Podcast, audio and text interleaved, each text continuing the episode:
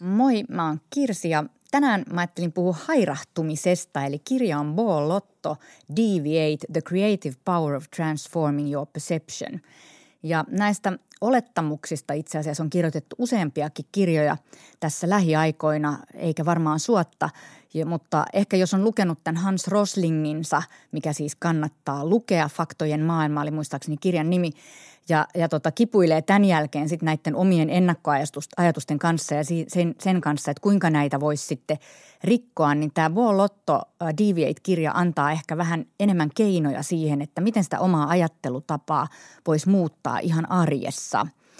Deviate tarkoittaa siis suomeksi poiketa tai hairahtua ja, ja tämän Lotton äh, perusajatus on se, että, että jos meidän yksi asia pitäisi tehdä, niin meidän pitäisi koko ajan kiinnittää huomiota siihen, että me poiketaan ja hairahdutaan pois meidän omista olettamuksista ja ennakkoluuloista. Ja hän vielä sanoi, että itse asiassa me ei olla mitään muuta kuin meidän olettamuksiamme.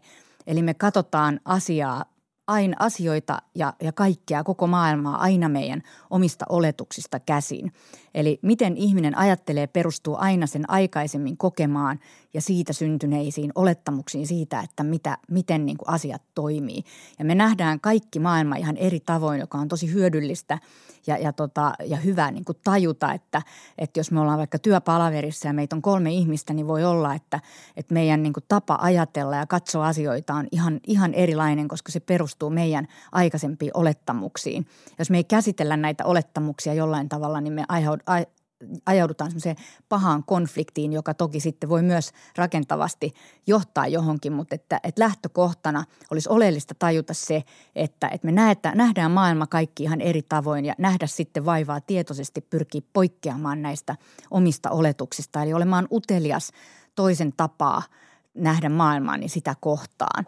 Ja se antaa siellä esimerkkejä, josta mun mielestä yksi ehkä hyödyllisin on aika yksinkertainen – Eli kun me usein ajatellaan, että Aasta mennään b eli jos me tehdään A, niin sitten siitä johtaa B, ja, ja tota, me tehdään olettamuksia tulevaisuudesta sen perusteella, niin sanoo, että pitäisi mennä tähän non-ei, eli siihen aata edeltävään aikaan, eli to, toisin sanoen kyseenalaistaa se oma lähtökohta-olettamus ennen kuin miettii sitä, että kun mä teen tämän A, niin sitten tapahtuu B. Eli onko se A ylipäänsä totta ja mitä mä oletan, kun mä niin kuin lähden tästä Aasta liikkeelle. Se puhuu paljon pelottavista asioista, eli kun se puhuu tämmöisestä niin kuin hairahtumisesta omien olettamusten ulkopuolelle, niin mehän mennään silloin vähän pelottavaan maailmaan, koska asiat ei ehkä tapahdukaan niin kuin me, niin kuin me ajatellaan. Ja, ja se puhuu, että et, et lähtökohtaisesti ihmisille semmoiset asiat, joilla on mahdollisuus, jotka on mahdollisuus epäonnistua, niin ne on, ne on ihmisille lähtökohtaisesti huonoja ideoita ja, ja meidän pitää tietoisesti pyrkiä menemään niitä kohti sitä, mitä pelottaa.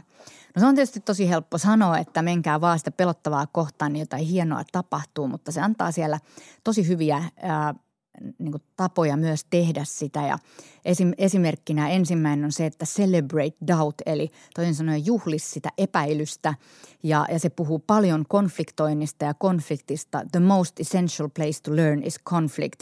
Enter conflict with questions, eli toisin sanoen ei, ei mennä konfliktiin, vaan konfliktoinnin takia ja ei mennä sinne omien olettamusten kanssa varmoina, vaan mennään sinne keskustellen ja kysellen – vähän niiden toisten olettamuksien kautta – ja se jotenkin musta tosi jännällä ja inspiroivalla tavalla puhuu tästä kysymysten tekemisestä ja, ja, ja tota, kyseenalaistamisesta. Sanoi, että to question is to start a quest.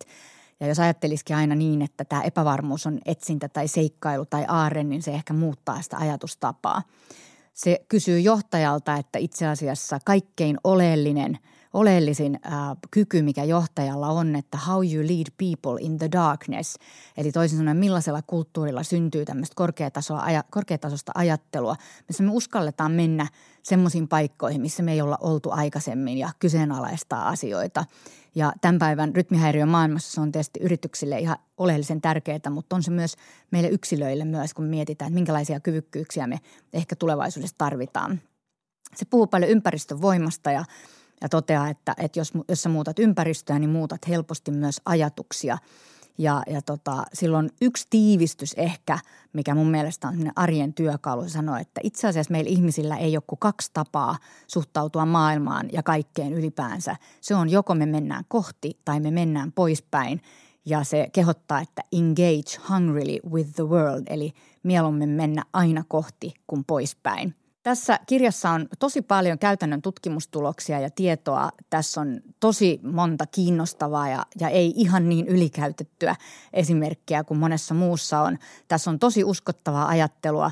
Mun mielestä tämä innostaa, inspiroi katsomaan asioita toisin ja antaa vähän niitä työkaluja tosiaan siihen, että – että onko mä menossa poispäin, onko mä menossa kohti, miksi mä oon menossa poispäin, pelottaako ja niin edelleen ja millä tavalla sitten siihen konfliktiin ja siihen, siihen epävarmuuteen pitäisi mennä.